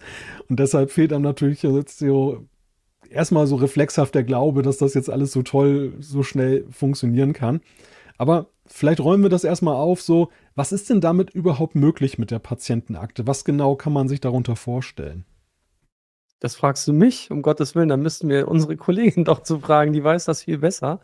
Ähm, ja, was, ist- was, was ist der Sinn der elektronischen Patientenakte? Also grundsätzlich geht es darum, äh, einen, einen Datensatz zu haben, in dem die wichtigsten Informationen zu dem Patienten oder der Patientin gespeichert sind, und zwar äh, in strukturierter Form, sodass sie halt auch austauschbar sind. Das heißt, äh, im Moment ist es so, dass die Krankenkassen die Daten, also Abrechnungsdaten äh, typischerweise da auch reinschreiben können. Das ist aber ein, ein kleiner An Ausschnitt von dem, was man eigentlich brauchen könnte, auch als Arzt oder Ärztin, wenn jemand jetzt zum Beispiel zu mir kommt, das erste Mal in die Praxis oder eben ähm, eine Überweisung hat und äh, da aber schon Untersuchungen gelaufen sind, ähm, dann ist der Wunsch, dass sozusagen diese Untersuchungsergebnisse da mit, mit rübergetragen werden können oder zumindest äh, eben die richtigen äh, Informationen, damit man in dem äh, die Daten abrufen kann über die sogenannte äh, Telematikinfrastruktur des Gesundheitswesens. Das ist halt, und da, da kommt dann noch mal eine Anekdote nachher, erinnere mich noch mal dran gleich vielleicht, die hat nämlich mit Doom zu tun. Ähm, und äh, da, das ist halt der Wunsch. Und der Wunsch von Karl Lauterbach geht halt aber viel weiter. Der will möcht, äh, der möchte nämlich nicht, dass, dass man freiwillig so eine elektronische Patientenakte pflegt, ähm, sondern dass die automatisch für jeden zur Verfügung gestellt wird und mit Daten befüllt wird, einfach damit man die Forschung und auch die Gesundheitsversorgung damit verbessern kann. Also das ist so sein Wunsch und seine Vision und die, gibt es auch in ganz vielen anderen Ländern und Deutschland ist da so ein bisschen außen vor, weil wir halt anders sind als andere Länder. Es hat ganz viele Gründe, äh, werden wir hier auch nicht aufgerollt kriegen, aber es ist halt hier so. Deutschland, die Deutschen sind mehr für Datenschutz an vielen Stellen und der Datenschutz, der ich würde nicht sagen, der, der, der verhindert das nicht und der tötet schon gar nicht. Das ist nämlich so ein Spruch ganz oft, den man hört, sondern der, der macht halt manches schwieriger, wenn man sich nicht ordentlich abspricht. Ähm, und ähm, es geht halt immer darum, wie, das sind halt die sensibelsten Daten, die man eigentlich so haben kann ne? Gesundheitsdaten bis hin zu Gendaten. Äh, und wenn man sowas speichert, dann muss man halt zuse zusehen, dass man es entweder richtig anonymisiert, aber auch auf jeden Fall richtig sicher macht. Und da sind andere Länder anders drauf, die verordnen das einfach, das ist halt so. Und in Deutschland äh, haben wir das halt anders geregelt. Auf jeden Fall sollen diese Daten genutzt werden, um eben die Forschung zu verbessern, äh, um eben auch ähm, insbesondere mit KI-Methoden Auswertungen machen zu können, damit ähm, besser Medikamenten entwickelt werden, äh, Medikamente entwickelt werden können, aber eben auf der anderen Seite auch Doppeluntersuchungen vermiedet, äh, vermeiden, vermiedet, mein Gott, was rede ich denn, vermieden werden können. Also da sind ganz viele Dinge, die grundsätzlich erstmal so klingen, als wären sie toll, aber der Teufel liegt halt im Detail. So würde ich es vielleicht mal nennen. Und zeichnet sich da schon ab, welchen Weg das nimmt? Also ist das, wir haben ja so Telematik-Infrastruktur, ist ja so ein Dauerthema bei uns im Ticker gewesen. Äh, auch alle anderen Sachen, E-Rezept. Es ging ja eigentlich nie so wirklich glatt. Es war ja immer irgendwie alles problembehaftet, Rückschläge, Zeitpläne nicht eingehalten. Kann man bei der Patientenakte schon absehen, welchen Verlauf das nehmen wird? Naja, im Prinzip gibt's ja die elektronische Patientenakte jetzt auch schon länger und jetzt, äh, jetzt soll das halt, ähm, also jetzt der Wunsch von Karl Lauterbach ist ja, dass äh, ab 2025 äh, im Prinzip jeder ähm, diese, diese elektronische Patientenakte haben soll und es soll dann eben ähm, nur noch eine Opt-out-Option geben. Das heißt, ich muss widersprechen, wenn ich diese Daten nicht haben möchte, einfach damit es nicht so ist wie jetzt, Jetzt gibt es nämlich das nur mit Opt äh, gibt's das mit Opt-in und das führt dazu, dass es, ich weiß gar nicht, bisher haben wie viel, äh, ich glaube, es gibt 800.000 oder sowas äh, ähm, elektronische Patientenakten, wobei ich da jetzt gar nicht sicher bin, ob ich eine Größenordnung zu weit oben liege. Ähm, und das reicht halt einfach bei weitem nicht, wenn man das halt sinnvoll einsetzen möchte, so nach, der, nach dem Szenario, wie er es gerne, gerne hätte. Und dazu kommt halt eben, dass diese gesamte Infrastruktur, die man dafür braucht, ähm, äh, äh, sehr typisch deutsch verkopft, unglaublich kompliziert aufgebaut wird. Ähm, da hatten wir ja die Letz äh, letztes Jahr auch stark darüber berichtet, ähm, dass, dass es da so ein, so ein künstliches Verfallsdatum gibt, weil eben da auch die Sicherheit nicht mehr gewährleistet, gewährleistet ist, dass man im Prinzip 300 Millionen plus Euro äh, quasi äh, ausgeben muss, nur um die sogenannten TI-Konnektoren auszutauschen. Ähm, und genau da kommt meine Anekdote nämlich zum, zum Zuge. Ähm, wir hatten so einen Ko äh, Konnektor hier und hatten uns gefragt, was kann man eigentlich damit machen? Das Lustige war, ähm, die hatten ein kleines Display. Und dann meinte ich noch so, okay, Leute, was wir entweder machen können, wir haben dann mit dem CCC was zusammen gemacht, ähm, mit Flipke, äh, der hat dann äh, gezeigt, dass man äh, sehr wohl diese Boxen nutzen könnte, um ähm, äh, auch eine Verlängerung der Zertifikate herzustellen oder ein Upgrade oder Update-Mechanismus, der jetzt auch wieder zur Verfügung gestellt wird, auch weil wir damit Druck aufgebaut haben, zusammen mit dem CCC. Das Witzige war aber, wir hatten als, als Alternatividee war eigentlich, dass wir natürlich, weil das Ding mit Linux sich betreiben lässt, einfach mal auf diesem Display Play Doom äh, zum Laufen bringen. Das haben wir leider nicht mehr gemacht, aber trotzdem, ich hätte das sehr, sehr lustig gefunden, weil was macht man denn mit diesen ganzen? Das sind hunderttausend von diesen Geräten. Was macht man denn damit? Kann man nichts Sinnvolles mehr tun. Hätte man halt zum Beispiel Doom drauf installieren können und Netzwerkpartys drauf feiern können, weil die hatten alle Netzwerkschnittstellen, sind ja für die TI-Infrastruktur gewesen. Das vielleicht zu der Anekdote. Party-Router sozusagen. Genau, Party-Router. Endlich was Sinnvolles. Äh, genau. Und die, da hätte man locker Doom drauf installieren können. Was ja auch zur Sprache kam und kommt, ist ja der europäische Gesundheitsdatenraum. Vielleicht so zur Einordnung für all jene, die jetzt nicht so tief in den Themen stecken. Wir haben ja da eine sehr detaillierte Berichterstattung zu. Aber was muss man, was muss der Laie sich denn darunter vorstellen? Ähm, unter dem, äh, unter dem EHDS meinst du? Ja. Also dem, ähm, naja, im Prinzip, wie gesagt, die, die Vision von Karl Lauterbach ist ja zum einen, oder also nicht nur von ihm, das klingt jetzt so ein bisschen so, als wäre er nur derjenige. Es gibt natürlich ganz viele, die das, äh, die das unterstützen, ähm, um eben Daten für die Forschung zum Beispiel zur Verfügung zu stellen und um, um wirklich genug Daten zu haben, auch um, ich sag mal, eher seltene Erkrankungen sinnvoll auswerten zu, mit, äh, auswerten zu können mit KI-Methoden, braucht man halt möglichst viele Daten. Und wenn man seltene Erkrankungen hat, die gibt es vielleicht in dem einen Land nur, nur 10.000 Mal, im anderen Land gibt es die auch noch mal und so weiter. Da geht es halt darum, europaweit sozusagen einen Datenraum zu schaffen, damit man eben genug Daten äh, oder, oder eben ähm, ja, medizinische Daten zur Verfügung stellen kann, um darauf forschen zu können äh, und damit eben die Medizin nach vorne zu bringen. Ähm, das geht insbesondere darum, dass man äh, da nicht gegenüber den USA hinten anstehen möchte, die das schon, also die da schon deutlich Schritte weiter sind. Ähm, und äh, in Europa ist es halt so, dass es noch sehr fragmentiert ist. Das ist ja nun typisch für Europa, ähm, dass, dass es da eben sehr fragmentiert ist. Und das versucht man alles sozusagen einzuhegen. Und das ist halt ein riesiger Aufwand, der da entsteht. Ähm, und dann, da mag man gar nicht drüber nachdenken. Also da ist, äh, sind, die, sind die Herausforderungen, die wir allein in Deutschland haben, schon relativ groß. Äh, und das Ganze soll jetzt eben in diesem europäischen ähm, Gesundheitsdatenraum zusammenfließen, damit man dann da eben nochmal äh, besser mit forschen kann und äh, dadurch auch medizinische Fortschritte erreichen kann. Das Ganze ist natürlich auch stark getrieben, muss man sagen, ähm, aus dem, äh, vor dem Hintergrund der Pandemiebekämpfung. Ne, das kam also sehr, sehr viele Imp Impulse kamen verstärkt seit Corona und da hatte man halt gemerkt, also erstens in Deutschland war es schwierig, ähm, überhaupt ja an, richtige Daten ranzukommen. Man erinnere sich nur, äh, weil die Daten nicht abgeglichen wurden, weil die Faxgeräte am Wochenende nicht liefen zum Beispiel. Ähm, und ähm, deswegen ist das auch noch, hat das nochmal einen sehr starken Impuls gekriegt jetzt einfach. Dieses ganze Thema Gesundheitsdatenraum, also wie gesagt, bessere Forschung, äh, das Ganze auszuwerten mit KI und natürlich auch irgendwie vorbereitet zu sein für die nächste Pandemie, von der ich hoffe, dass sie natürlich in der Form nicht kommt. Es wäre ein abendfüllendes Thema, wenn man sich die vielen Teilaspekte betrachtet. Also die, auch dieses Interview, was sehr zur Lektüre empfohlen ist, greift dann noch so Fragen auf, wie zum Beispiel auch die Erfassung von Arzt-Patientengesprächen per KI, die da auch in der Diskussion ist. Ähm, generell die Frage der Lagerung auch. Also wo werden diese Daten gelagert? Und ähm, das kam hier auch als Frage, dann greifen wir das nochmal kurz auf, wem gehört denn diese elektronische Patientenakte, dem Patienten, der Krankenkasse oder dem Arzt? Denn diese Frage wird da auch diskutiert, dass die genau. Ärzte genau. ja ein, ein, Urheberrecht geltend genau. machen wollen auf Daten. Genau. Ja, genau. Das ist also das also wie gesagt wirklich sehr zu empfehlen. Sehr ist auch also sehr sehr sehr viel schon gelesen worden, sehr viel zitiert worden, weil ne, weil da es da tatsächlich mal darum geht, zu betrachten, was, was bringt das eigentlich den Ärzten? Wo steht das eigentlich im Moment zumindest im Weg? Und was sind so deren eigene Vorstellungen, wie es eigentlich aussehen müß, äh, müsste? Und ähm, natürlich haben die Ärzte, äh, wie, wie Malte schon sagte, äh, durchaus ein Urheberrecht an den Daten, die, auch, die da oder an den Diagnosen in Anführungszeichen, die dann da auch rauskommen. Ähm, und ähm, das ist, das ist wirklich fragwürdig natürlich dann an den Stellen, wenn insbesondere was mit KI-Methoden ausgewertet werden soll, wenn möglicherweise das Arzt-Patienten-Geheimnis gebrochen wird, dadurch, dass eben Daten doch rauskommen und zurückgeschlossen werden kann.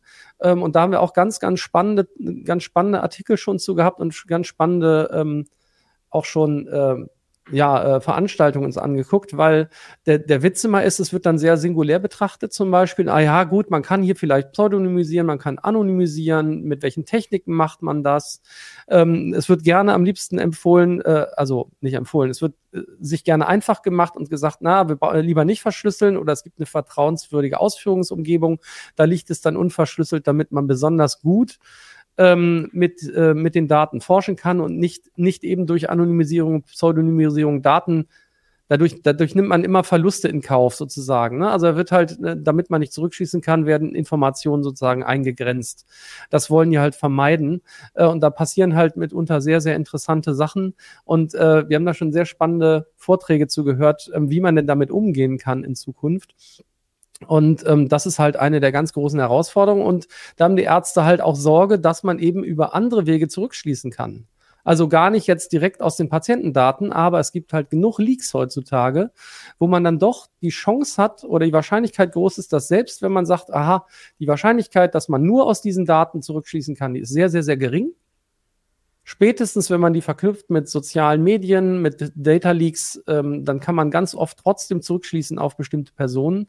Und da, da fällt, fängt halt auf jeden Fall spätestens das Datenschutzproblem an. Und dann kommen wir wieder auf die typisch deutsche Mentalität zurück.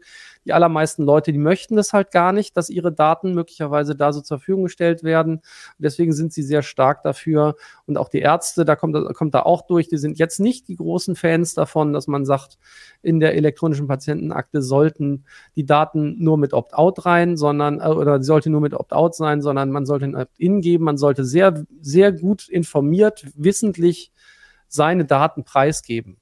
Und das ist halt eine Bewegung, die das sagt. Und äh, das steht halt natürlich komplett konträr dem gegenüber, was der Wunsch von Karl Lauterbach zum Beispiel ist. Nämlich, dass man es genau umgekehrt macht, einfach um endlich an diese Daten zu kommen. Und vielleicht ganz witzig, er betont das immer wieder. Er ist schon seit dem Jahr 2005 dabei, hat damals mitkonzipiert, auch an diesem ganzen, an dieser TI-Infrastruktur ähm, noch.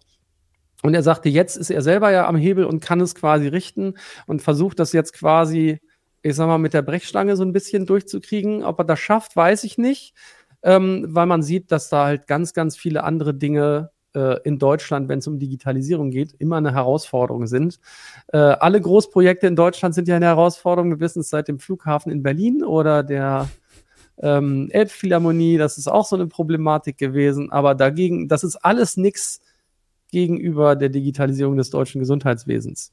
Das ist wirklich eine Herausforderung und ähm, ich bin gespannt, ob das alles so klappt. Die Gesetze sind ja nun auf den Weg gebracht, äh, gerade heute äh, sind die auf den Weg gebracht worden. Ähm, wie es dann in der Umsetzung nachher aussieht, muss man tatsächlich sehen, ob das alles so funktioniert und ob dieser Wunsch, KI-basiert diese Daten auszuwerten, tatsächlich auch eine sinnvolle Realität nach sich zieht.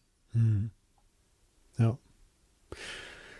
Oha, ja, auch ein Thema, das äh, noch viel Fortdrehpotenzial bietet im neuen Jahr, also wo wir jetzt rausgehen mit den heutigen Erkenntnissen aber mit Sicherheit auch nächstes Jahr einige Themen haben. Und ja, es sei noch, ich werde nicht müde, es zu erwähnen, aber wir haben viel Lesestoff zum Thema zu bieten. Also auch heute ja die, die aktuellen Gesetze ähm, und äh, welche Diskussion darum geführt wurde, die ja auch Aspekte aufgreift, die wir jetzt ja hier auch gerade im Gespräch hatten und, und dann auch vertieft. Also genau. kleiner Tipp so zum Wochenende, wer sich da mal mit der Zukunft der Medizin befassen möchte. Wir, ich hätte da noch einen, einen Programmhinweis, ja. ganz kurz, bevor du, bevor, bevor du mich, äh, bevor du uns zum Quiz wahrscheinlich ähm, ähm, äh, ich wollte in die Vergangenheit reisen, ja. Achso, ah, hervorragend. äh, ganz kurz Programmhinweis, dann gucken wir noch in die Zukunft. Morgen ist Freitag, da müsste es unseren äh, Deep Dive geben in dem KI-Update, unserem Podcast rund um KI-Themen.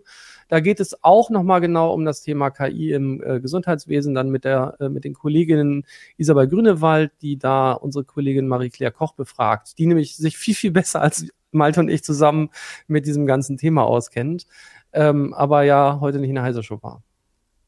Also ja einfach mal reinhören. Wir sind ja hier die Generalisten. Wir sind ja, wir wissen über genau. alles. Die, die wir wissen über alles nichts. und genau. genau. muss es auch geben, muss es auch geben. Ja, natürlich. Ja, von der Zukunft der Medizin geht es jetzt wieder in die Vergangenheit, äh, das Quiz der Woche. Und da haben wir ein Thema, das wir vorhin schon mal besprochen haben. Du? Die Quizfragen der Woche. Denn es geht nochmal um Doom. Wir sprechen über 30 Jahre Doom und äh, klären mal unser Wissen dort ab. Ist ja sozusagen der letzte, die letzte Trainingsrunde, bevor es hier nächste Woche richtig rund geht mit einer Mega-Quiz-Show. Ich, ich, weiß, ja, ich, ich zittere schon ein bisschen, wie das wohl wird. Mal gucken. Aber jetzt geht's ran an die Fragen. Die erste, wir machen das also wieder, wie, wie wir es letzte Woche gemacht haben, weil wir Anna ja leider nicht da haben, die als Unparteiische uns die Fragen stellen kann und dann anschließend gleich auflösen kann. Es wäre ja blöd, wenn ich jetzt schon wüsste, was die Antworten auf die Fragen sind. Deshalb hat unser Quizmaster Markus einmal mehr einen verschlossenen Umschlag hierher geschickt, den ich nachher dann öffnen werde und dann gleichen wir unsere Tipps dann ab mit der Realität. Die erste Frage, wofür stand das It in It Software ursprünglich? Die vier Antwortoptionen sind Ideas from the Deep, Ideal Design, Intelligent Development oder Interactive Doom Killers. Das ist jetzt richtig blöd, weil ich habe mal die, die Doku geguckt und ich weiß also ich glaub, es nicht mehr. Aber ich glaube. Ich glaub, Doom, Killers, Doom Killers können wir relativ sicher ausschließen, oder? Weil ich habe irgendwie gelesen, dass äh, Doom als Name des Spiels anfangs auch gar nicht so erst die Option war. Also, dass sie. Das weiß ich da, gar nicht. Da sind sie auf Umwegen erst da, dahin, darauf gekommen. Ich weiß nicht, ich, das ich, kann mir nicht vorstellen, dass das der Name ist. Aus irgendwelchen Gründen glaube ich, es ist A, Ideas from the Deep, aber das ist nur ein ganz, ganz tiefes Bauchgefühl aus meiner ganz, ganz schwachen Erinnerung. Ja, Ja, also ich könnte mir höchstens noch zwei vorstellen, so im Sinne von, weil sie ja grafisch auch Maßstäbe gesetzt haben, dass sie dann vielleicht das auch so als, als Gedanken hatten. Aber ich, ich würde tatsächlich auch so als ja buchstäblich tiefgründigste Idee Ideas from the Deep dann als, als das ansehen. Wollen wir das einfach mal einloggen als gemeinsamen Ja. Vorschlag? Ja, ja. Gut, äh, ich hoffe, Michael schreibt im Hintergrund wieder mit, wie unsere Tipps sind. Ja, ja, steht da schon. Malte A, Volker A. Ah, perfekt. Dann, dann können wir das auf jeden Das ist Fall. ein super Service abgleichen. übrigens, weil ich vergesse das sonst immer. Ja, ja, genau. Drei Fragen, das ist in unserem Alter schon zu viel. Da haben wir schon die erste wieder vergessen. Danke. Und Frage Nummer zwei. Welcher It-Shooter erschien zuerst mit den Antwortoptionen? Wolfenstein 3D, Catacomb 3D, Ultima Underworld oder Hovertank 3D? M- Moment, äh, stand da von It Software oder stand da überhaupt? Ähm, Da stand von It also Software. It-Shooter, ja, steht hier genau. Okay, weil, weil Ultima Underworld ist doch nicht von It. Das ist doch von. Wie hieß er noch? Nicht Salons, wie hieß der, der Typ noch? Ach Gott, ich hab's vergessen. Ähm, also Ultima, nein, und äh, äh, Habertank ist auch nicht von It Software, meine ich. Dann hat sich da irgendwie was reinverirrt in die Frage. Ich habe sie jetzt einfach so grad- übernommen, jetzt- weil ich ja die Antwort nicht kenne. Äh, ich bin verwirrt, wollte ich sagen. Jetzt, jetzt weiß ich nicht, wie man. Ah, Lord British, genau. Nicht, nicht Sir Lancelot. Ich war nah dran. Ähm, also, also vor Doom kam auf jeden Fall Wolfenstein, ne? Aber dann, hieß das da schon 3D? Wolfenstein 3D, kam das nicht nach Doom? Ich bin verwirrt. Gab es nicht Wolfenstein, Doom, dann Wolfenstein 3D? Ich bin total verwirrt und ich bin nicht sicher, ob wir die Frage richtig, aber ist ja egal, dann ist die Frage halt falsch beantwortet. Ja, oder, oder die Ähm. Verwirrung, die Verwirrung soll jetzt dadurch entstehen, dass die gar nicht von It kommen. Dass also das, das gemeint ist, welchen Shooter hat It zuerst rausgebracht, aber es Ja, sind dann wär- auch dann wär's-. Dann wäre es meiner Ansicht nach Wolfenstein, Katakomb, das, von wem war das denn? Ich glaube aber auch nicht von It. Oder doch? Nein, ich glaube nicht. Also ich habe in meinem Kopf klingelt da nur was bei Wolfenstein halt. Ja. Also ich muss, Äh, ich muss Hovertank annehmen, kenne ich vom Apple. Ist, glaube ich, ja niemand ganz anderem gewesen. Ultima, äh, Ultima Underworld halt Lord British. also ich muss A nehmen, weil ich das, weil das der einzige Titel ist, den ich It noch zuordnen kann. Alle anderen Ja, genau. Titel kann ich gar nicht. Den sagt mir nichts. Aber gab es tatsächlich, glaube ich. Dann loggen wir Ganz schön viele A's heute. Ah. Ja, ja. Ah, Doppel-A, Zweifach-A-Batterie. Ja, und dann sind wir schon bei der dritten Frage, die da wäre, welcher Fakt zum Kakodämon-Monster stimmt nicht? Wir müssen uns das Monster erstmal vor Augen führen, damit wir wissen, worüber Das wir reden. Fliegende, ne? Dieser, dieses Genau. Beholder-artige Ding. Das hat aber nur ein Auge. Das, Jetzt ja, bin ich genau. gespannt. Welche Fakten gibt es denn bitte zu dem Kakodemon? Ja, da ist zum einen erstens, äh, das Gesicht wurde einem AD&D-Monster entlehnt. Dann Ja, der Name st stammt aus dem Griechischen und bedeutet böser Geist. Einzelne Exemplare können sich selbst wiederbeleben, ist die dritte Option. Und die vierte lautet, das Monster erschien in drei Varianten. Hä? Gab es das in verschiedenen? Also, wie gesagt, ähm, das erinnert halt stark an den Eye of, äh, an Eye of the Beholder aus D&D. Das ist schon so. Ähm, das war so ein fliegendes, so, so eine Art fliegendes Auge. Ähm, Oder der hatte, glaube ich, noch viel mehr Augen. Ich weiß nicht, ob irgendjemand jetzt den Film gesehen hatte. Es gab doch jetzt wieder eine neue Verfilmung, ähm, so eine D&D-Verfilmung, da kam das auch kurz, glaube ich, kam das davor? Ich glaube. Oder habe ich es vermisst? Egal. Ähm, böser Geist. Na, Demon ist ja, oder ein Dämon ist ja irgendwie ein Geist. Oh, aber äh, Kako, steht das für böse? Hm. Dass sie sich wiederbeleben könnten, weiß ich nicht. Die sind so schön zerplatzt. Deswegen, ich kann mich nicht erinnern, dass sie sich wiederbelebt haben. Und ob Einzelne sich wieder zusammengesetzt haben, weiß ich auch nicht. Ach, Markus wieder, fies. Ich, ich bin jetzt, ich bin für A. Auch da. Dann habe ich eine Triple-A-Batterie beisammen. Ich, ich tanze mal aus der Reihe und sage C. Können sich nicht wiederbeleben. Oder können sich selbst Können wiederbeleben. sich wiederbeleben. Ja. Wollen wir das mal so machen? Ja, ja, ja. Dann verliere ich jetzt wieder auch 2 langweilig, zu 3, sonst- so wie gestern. Äh, es gestern. Entschuldigung, es fühlt sich an wie gestern, wie letzte Woche. Und Ich- davor. Ich werde, ich werde jetzt das elektronische Kuvert hier öffnen. ja, mach mal. Öffnen Sie das. Kuvert. Ja, genau. So. Frage Nummer eins. Wofür stand das It in It Software? Richtige Antwort: Ideas from the Deep. Yes, okay. Sprich A. Das Akronym IT stand in den frühen Tagen der Software-Schmiede für Ideas from the Deep. Nerdwissen, später stand die Abkürzung für In Demand, was die Macher aber als ziemlich langweilig empfanden. Später einigte man sich darauf, es im Sinne von S, Englisch It, ist, welches in Sigmund Freuds Strukturmodell der Psyche die triebhafte Grundlage des Menschen repräsentiert. Okay. Ja, die haben sich einige Gedanken gemacht über ihren Namen. Deut deutlich mehr als wir über Heise. Das war ja auch ein, ist ja einfach ein Familienname. Das macht es total simpel. Dann Frage Nummer zwei. Welcher It-Shooter erschien zuerst? Äh, richtige Antwort: Hovertank 3D. Also ist das tatsächlich von. Also ist das wirklich. Jetzt bin ich echt verwirrt. Ja, das ist von also- It Software. Markus schreibt, als erster Shooter von It gilt Hovertank 3D, der im April 1991 erschien. Zwar steuert man im Spiel laut Legende einen Panzer, aber Perspektive und Spielelemente ähneln bereits stark den späteren First-Person-Genre-Klassikern wie Doom.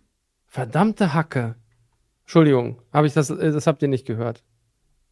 Also da lagen wir beide dann falsch. Und Ach, ich habe das auch, Entschuldigung, ich habe das auch völlig verwechselt. Ja, ich, äh, ich sehe hier gerade Screenshots. Ich habe mir heimlich Screenshots geöffnet. Es sieht tatsächlich aus wie ein bisschen texturarm und die Monster sehen jetzt auch nicht viel anders aus. Aha. Ah, guck, Jetzt- ich habe es verwechselt mit diesem Apple-Spiel, wo man mit so einem Panzer rumfährt, das nur so Liniengrafik hat. Wie ist das denn? Ist das nicht auch so? Das war vor meinen Apple-Zeiten. Ach Mann, Malte. Ja, da muss ich noch aufarbeiten, dieses Kapitel von Apple. Das kenne ich nur aus Hörensagen. Aber jetzt, äh, aber, aber Ultima Underworld hat doch nun ganz ehrlich, jetzt sag mir nicht, dass Ultima Underworld auch von denen gemacht wurde für die anderen. Macht mich langsam verrückt hier. Das ist dann die Hausaufgabe Productions heute Abend. Origins. Ich glaube, das war einfach Push.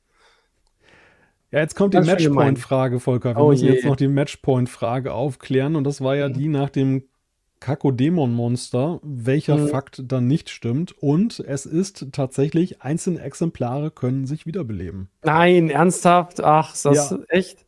Ist ja fies. Welche Dass waren das? einzelne, Kann mich nicht dass sich erinnern. einzelne Exemplare wiederbeleben können, ist der Fantasie des Quizmasters entsprungen. Was? Schreibt. Schreibt Nee, der. jetzt bin ich verwirrt. Was war jetzt richtig? Also es ist ja so, dass es, dass es nicht stimmt, dass sie sich wiederbeleben können. Ach so, ja. Äh, Und was war die Frage? Ich bin verwirrt. War die Frage verneint? Dann habe ich ja völlig falsch. Also welcher Überleg- Fakt zum Kakodämon-Monster stimmt nicht? Ach, das guck mal, ich habe das nicht nicht gelesen. Wie dumm. das erklärt ja alles. Äh, ja. Äh, okay. Äh, ja, dann hätte ich eine andere Antwort gewählt. Ja, manchmal, ich glaube, ich muss schlafen gehen. Ausge, ausgesprochen Ich- verwirrendes Finale heute hier dieser Sendung. Ja, vor allem, ja, ihr seht einen, äh, einen confused Volker. Hä? Ähm, okay, das nächste Mal muss ich mich mehr konzentrieren. Sehr verwirrend. Guck, Stimmt, kaum ist ja, das Anna- nicht. Kaum ist Anna nicht da, gewinne ich ständig. Da, da muss doch irgendwie ein, ein Zusammenhang bestehen. Ich finde auch, die Anweisung lesen ist eh cheaten. Das ist genau, ja, stimmt. Man muss die Antwort richtig raten, ohne die Frage zu kennen. Und da habe Ja. ich leider daneben gelegen. Okay, ich, ich dachte, die Frage wäre äh, ohne das nicht. Egal, aber dann hätten die anderen Sachen offenbar auch gestimmt. Interessant. Wer war Was war jetzt richtig? AAC war richtig. Nee, A. Das erste A, war richtig, das zweite A war Ah. falsch. Ah, das ich glaube AD, ADC war jetzt richtig. ADC. Fast Weil AC/DC. war ja die letzte Option. Genau, ja. ja, genau. Ja, ADCD. Oh, ACA, aber, oh Gott, jetzt geht's im Chat rund. Nein, wir, wir machen. Ich ja noch Ab Aber Abacup sagt mir noch was. Kennt ihr das? Album von Genesis. Da wird so eingeblendet, A, D und C sind die richtigen Antworten. So, dann haben wir das aufgeklärt. Alle können gut schlafen heute Abend. Nicht, dass wir jetzt für Schlafstörungen sorgen mit dieser Ich offenen träume Frage. jetzt, ich träume jetzt von sich wiederbelebenden Kakodemons. Das ist gar nicht schön. Leute, nicht gut. Zu Weihnachten schenken wir den Plüschtier, Volker. Oh ja, den gibt's glaube ich, den gibt's glaube ich als Plüschtier, oder? Wahrscheinlich. Also kann ich mir nicht anders vorstellen, nach 30 Jahren und so einer Legende. Das Von wem war- von-. Echt? Von wem war denn jetzt Ultima, von wem war Ultima Underworld? Das war gar nicht, warum war das nicht von denen? Das ursprünglich von Looking Glass Studios entwickelt. Das hatte nichts mit den Lord British Spielen zu tun? Tja. Ah, Warren Spector war das, stimmt. Aber, ach, jetzt bin ich, langsam komme ich total durcheinander. Ach so, der hatte die Lizenz. Ich verstehe. Bevor, bevor, die, Konf bevor die Konfusion hier grenzenlos ist, würde ich mal sagen, machen wir den Deckel zu zu dieser Ausgabe der Heise Show. Das war sie, die Heise Show vom 14. Dezember. Nächste Woche gibt es dann unsere große Quiz-Sendung. Das wird bestimmt lustig. Anna ist ja auch wieder mit dabei und sie hat, und das muss man jetzt auch mal schon mal loben vorab, äh, man soll ja normalerweise nicht vorab loben, aber wir haben es ja die ganze Zeit mitgekriegt, das Ganze mit viel Liebe vorbereitet. Also da steckt eine ganze Menge Detailvorbereitung ähm, drin in der nächsten Sendung. Wir sind selber sehr gespannt. Danke, Volker. Danke an die Live-Zuschauer, die wie immer das hier sehr konstruktiv und mit vielen Chatbeiträgen begleitet haben ja, wir machen jetzt das Licht aus und dann wischen wir nochmal rasch das Studio und dann, dann geht's nach Hause. Bis dann, macht es gut. Ja, danke, Malte.